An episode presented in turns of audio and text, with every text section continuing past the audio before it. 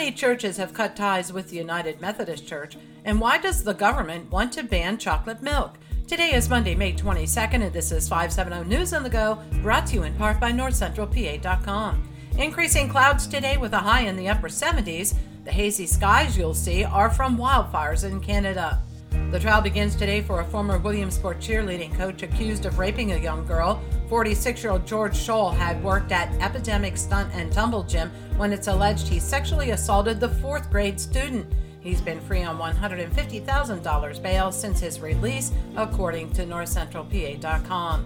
State police in Clinton County have completed their investigation into the death of a toddler 22 month old Sarah Zook died following a tragic accident on the property at 149 Earl Lane in Lamar Township on May 12th. According to the Lock Haven Express, the investigation showed the death was accidental. Life Flight was called to a motorcycle accident last evening on Route 14 in McIntyre Township, Lycoming County.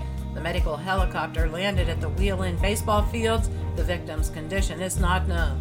Cal St. Clair of Clinton County is heading to state prison. He was sentenced four to nine years after being found guilty of dealing methamphetamine and Suboxone in central PA. The Renovo Record reports he made a sale to a confidential informant on three separate occasions in 2022. 141 member churches of the Susquehanna Conference of the United Methodist Church have cut ties with the United Methodist Church.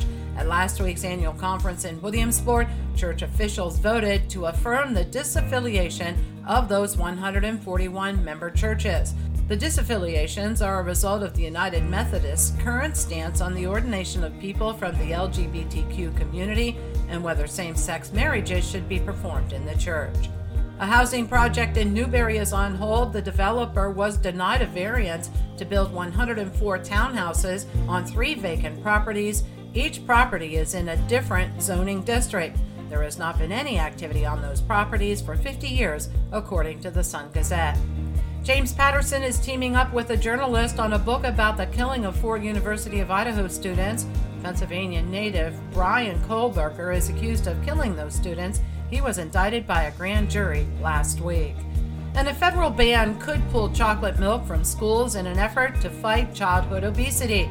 There are approximately 5,000 dairy farms in Pennsylvania, and farmers say the proposal is just another knock on the milk industry. The Pennsylvania Dairymen's Association questions the premise that 8 ounces of chocolate milk a day is creating childhood obesity.